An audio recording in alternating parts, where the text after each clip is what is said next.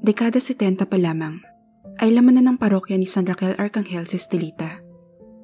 Doon na siya lumaki at nagkaisip. Ang sabi ni Father Agaton ay natagpuan na lamang siya sa bungad ng simbahan isang umaga. Payat, mahina, maliit at taga-agaw buhay. Wala siyang pagkakakilanlan, maliban sa munting bituin na nakaburda sa kanyang baro. Doon kinuha ni Father Agaton ang kanyang pangalan. Estelita, munting bituin. Halos maubos daw noon ang abuloy sa simbahan dahil sa pagpapauspital sa kanya. Kung kani-kaninong politiko at pribadong individual pa raw nang hingi ang pare para sa kanyang kagalingan. Nang sa wakas ay makabawi siya ng lakas, ay walang nagtangkang umampun sa kanya. Magiging sakitin daw kasi siya at magiging magasos ang pangangalaga sa kanya.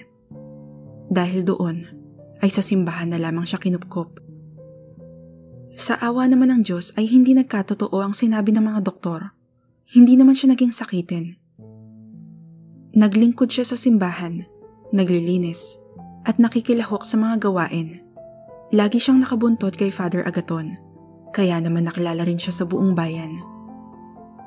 Umasa siya noon na dahil sa popularidad niya ay makikilala rin siya ng nanay niya at babalikan Ngunit umabot na sa edad na 32 si Estelita, ay wala pa ring ina na nagpapakilala sa kanya. Tinuruan na lamang niya ang sarili na makontento sa pagmamahal at pangangalaga ni Father Agaton at ng iba pang tao na parating laman ng simbahan. Ngunit lumalakad ang panahon. Nalalagas ang mga dahon at pumuputi ang buhok ni Father Agaton. Tumatanda na ang kinikilala niyang tagapangalaga. Hawak ni Stilita ang kamay nito nang pakawalan ng huling hininga.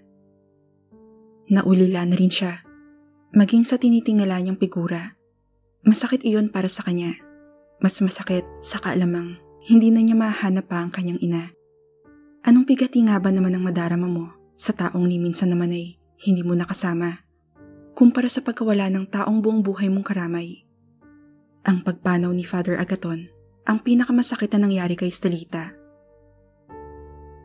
sa tuwina ay bumababa siya sa simbahan upang bisitahin doon ang katakumba ng nasabing pare. Doon ay inilalabas niya mga saloobin at iba pang bagay na gumugulo sa kanya na tila ba sa ganoong paraan ay muling magbabalik si Father Agaton at sila ay mag-uusap. Nag-aalala kay Stilita ang sakristan na si Benedicto. Parati nitong kinakausap ang babae at kinukumusta. Malugod namang tinatanggap ni Stilita ang mga pakikipagkaibigan ng lalaki para sa kanya ay isa ring paglilibang ang pakikipagkwentuhan dito. Pasumandali ay nalilimutan niya ang kalungkutan. Naging napakalapit nila sa isa't isa. Sobrang lapit na nagkaroon na ng haka-haka ang mga may malilikot na imahinasyon na baka may relasyon ng dalawa at sa katakumbo pa gumagawa ng milagro. Naging tampulan sila ng chismis. Ang mga tao ay pailalim na kung siya ay tingnan. Nginingisian siya at pinagtatawanan. Santa-santita kung siya ay tawagin. Ang mga chismis na iyon ay nagmula sa mga karpentero na naupahan upang ayusin ang ilang bahagi ng katakumba. Kalalaking mga tao ay mga chismoso. Binabala kasi ng bagong kura paroko na si Father Gerardo na buksan sa publiko ang katakumba. Bigla ay nailang si Estelita. Hindi siya sanay na maging sentro ng malisyosong mga usapin Malinis ang kanyang pagtingin kay Benedicto. Isa pa, ay napakabata pa nito para sa kanya. Sampung taon ang kanilang agwat at nakababatang kapatid lamang ang turing niya rito. Ang mabuti pa siguro ay, wag na tayong magkita pa. Aniya, subalit tumanggi si Benedicto. Sa labis na gulat ni Stilita, ay nagtapat ng damdamin sa kanya ang binata. Matagal na raw siya nitong iniibig. At kung mamarapati niya, ay totohanin na lamang daw nila ang chismis. Iniwasan ni Estelita ang binata. Sa labis na depresyon, ay naisip niya magsumbong kay Father Gerardo. Alam kasi niyang hindi mapahihindian at hindi makasusuway ang binata kay Father Gerardo. Hindi alam ni Estelita kung ano ang sinabi ng pari kay Benedicto.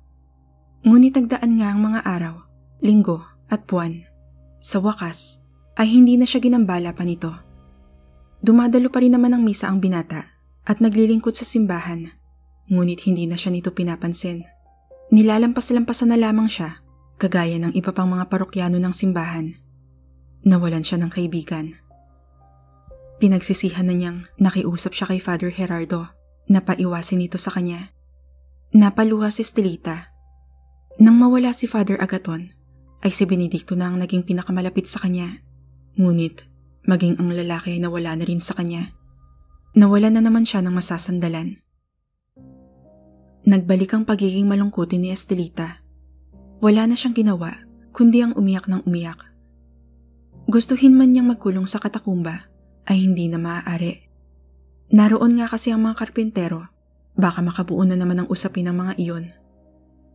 Nawala na siya ng ganang makiharap sa mga tao.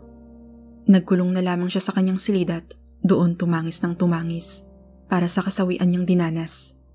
Ano ba ang mali niyang ginawa? Bakit lagi na lamang siyang naiiwang mag-isa? Natulala na lamang si Estelita at inisip ang mga nangyayari sa kanyang buhay. Kailan kaya siya magiging masaya? Kailan kaya makukumpleto ang buhay niya? Namalaya na lamang niya na dumidilim na pala. Susukot-sukot na lumabas ng silid si Estelita upang magtungo sa simbahan.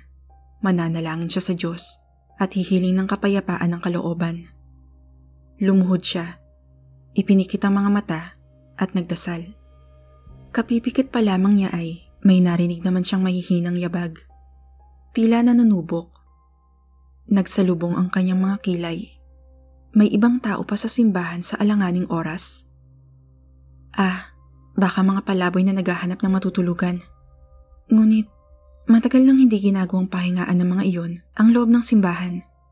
Sa totoo lamang ay, napansin niyang kumukonti na lamang ang nagsisimba. Tila ilag na ang mga tao sa parokya ni San Raquel Arcangel.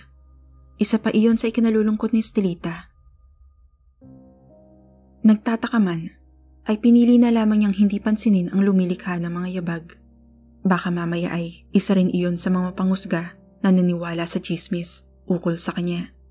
Baka lalaitin lamang siya at pagtatawanan. Ngunit hindi kayang baliwalain ni Estelita ang presensya at titig na tila bumabaon sa kanya. Nagmulat siya ng mga mata at lumingon sa kanan. Doon ay nakita niyang isang babae, tila mas bata sa kanya may sukbit itong bag na napakabintog at may mga nakatali pang kung ano-anong supot ng damit at iba pa. Palaboy nga. Nginitian siya nito, kaya ngumiti rin siya. Tila tinanggap iyon ng babae bilang hudyat upang maupo ito sa kanyang tabi. Nagpakilala ito bilang si Andrea. At doon nagsimula ang pagkakaibigan ni Estelita at Andrea. Tuwing gabi lamang nagkikita si Estelita at Andrea ang sabi ng babae sa kanya ay nakikitulog lamang ito sa simbahan. Pagdating ng umaga ay umaalis na rin ito upang magtrabaho bilang taga-park ng kotse sa isang kainan sa labas. Napamaang si Estelita. Anong klaseng trabaho iyon? At anong kainan sa labas? Tinawanan siya ni Andrea at ipiniliwanag sa kanya ang ibig nitong sabihin. Niyaya pa siya nito na lumabas upang maituro sa kanya kung saan ito pumupwesto ngunit umayaw siya. Natatakot siyang lumabas. Baka makita pa siya ng mga tao at pag-usapan na naman. Ayaw niyang makita ang mga mapangutyang titig at nakakalokong ngisi. Malungkot nang umiti si Andrea at hindi na siya pinilit na lumabas. Isang araw ay nagkagulo sa may hardin ng simbahan. Ayaw sanang makiusisa ni Estelita ngunit may narinig siyang mga sirena ng pulis. Kinabahan siya. Ano kaya ang nangyayari? Saktong paglabas niya ng kwarto, ay kasalubong naman niya ang mga pulis. Bitbit ng mga iyon si Father Gerardo, na nakaposas pa. Anong nangyayari? Sigaw niya. Nilingon lamang siya ng mga pulis. Maging ng paring ngunit, nagpatuloy sa paglalakad palabas ang mga iyon, kaya sumunod siya. Napakaraming tao lalo na sa may hardin. Pawang nakatakip ang mga ilong ng mga nakikiusyoso at naririnig pa niya ang usapan ng mga iyon. Bulok na raw. Ilang araw nang nakalibing. Mababaw lamang ang pagkakalibing kaya nakalkal ng mga aso. Mahigpit na hawak daw ang krusipiho na pag-aari ni Father Gerardo. Bumangon ng hindi may piliwanag na kaba sa kanyang dibdib. Lalo na nang dumaan sa harapan niya ang isang itim na sisidlan ng bangkay.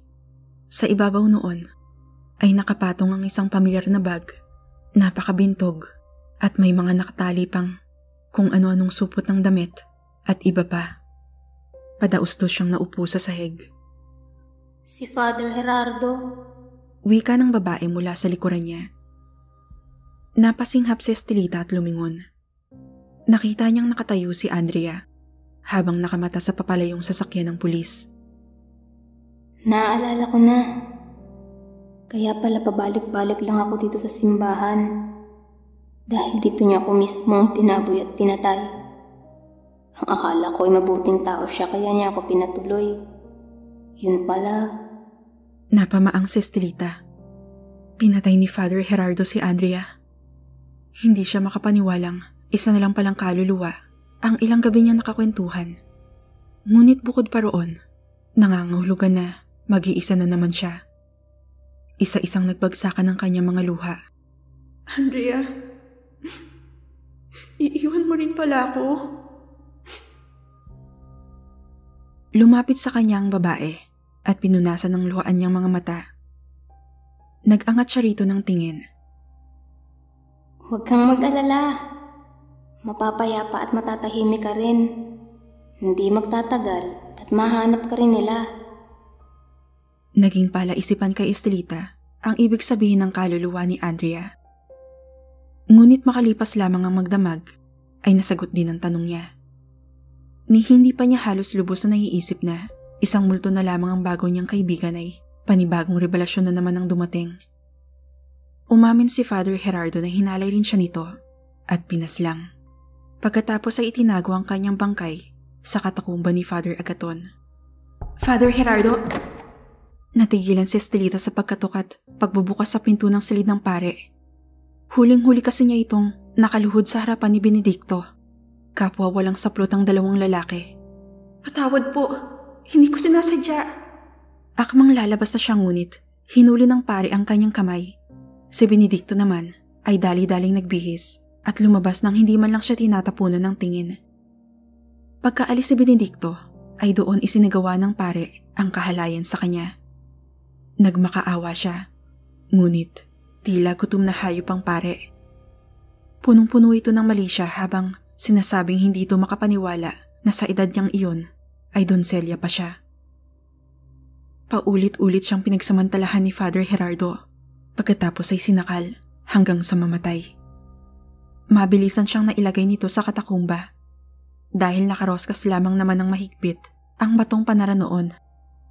Hindi sumingaw ang nabubulok niyang bangkay dahil arkam na arkam ang bawat panig ng panara. Lumipas ang dalawampung taon na walang nakatuklas sa kanyang pagkamatay. Inakala ng lahat, maging sa Benedicto, na lumaya siya sa simbahan dahil sa chismis. Nang makuha na sa wakas ang kalansay ni Estelita, ay napahagulhol siya ng iyak. Wala siyang ideya. Napatay na pala siya. Kaya naman pala, wala nang nakikipag-usap sa kanya. Kaya naman pala wala nang mga palaboy na natutulog sa simbahan ay dahil sa kanyang pagmumulto at pag-iyak tuwing gabi. Kaya naman pala lumingon lamang sa direksyon niya ang mga pulis nang arestuin si Father Gerardo. Ang bigla ang pagbukas ng pinto ng kanyang silid ang nakaagaw ng atensyon ng mga iyon at hindi ang kanyang tanong. Patay na pala siya. At ngayong natuklasan na ang kalansay niya, ay matatahimik na siya. Nakita pa niya sa Benedicto na umiiyak habang nakamata mula sa labas ng simbahan. Doon niya napansin na may edad na nga ito. Dalawampung taon. Napalingon si Estelita nang isang babae ang tumawag sa kanya ng anak. Inay? Mahina niyang tanong. Ngumiti ang babae at ibinuka ang mga kamay nito para siya ay yakapin. Nagmamadaling tumakbo si Estelita palapit dito. Noon niya nadama ang labis na kapayapaan at kasiyahan. Sa wakas, ay tapos na ang mahabang panahon niyang pag-iisa. Makakasama na niya ang kanyang ina. Nagangat siya ng tingin nang sabihin ng kanyang ina na kay tagal daw siyang hinintay nito at ng kanyang ama. Nang lingunin niya ang tinutukoy nitong ama, ay napanganga siya. Kayo?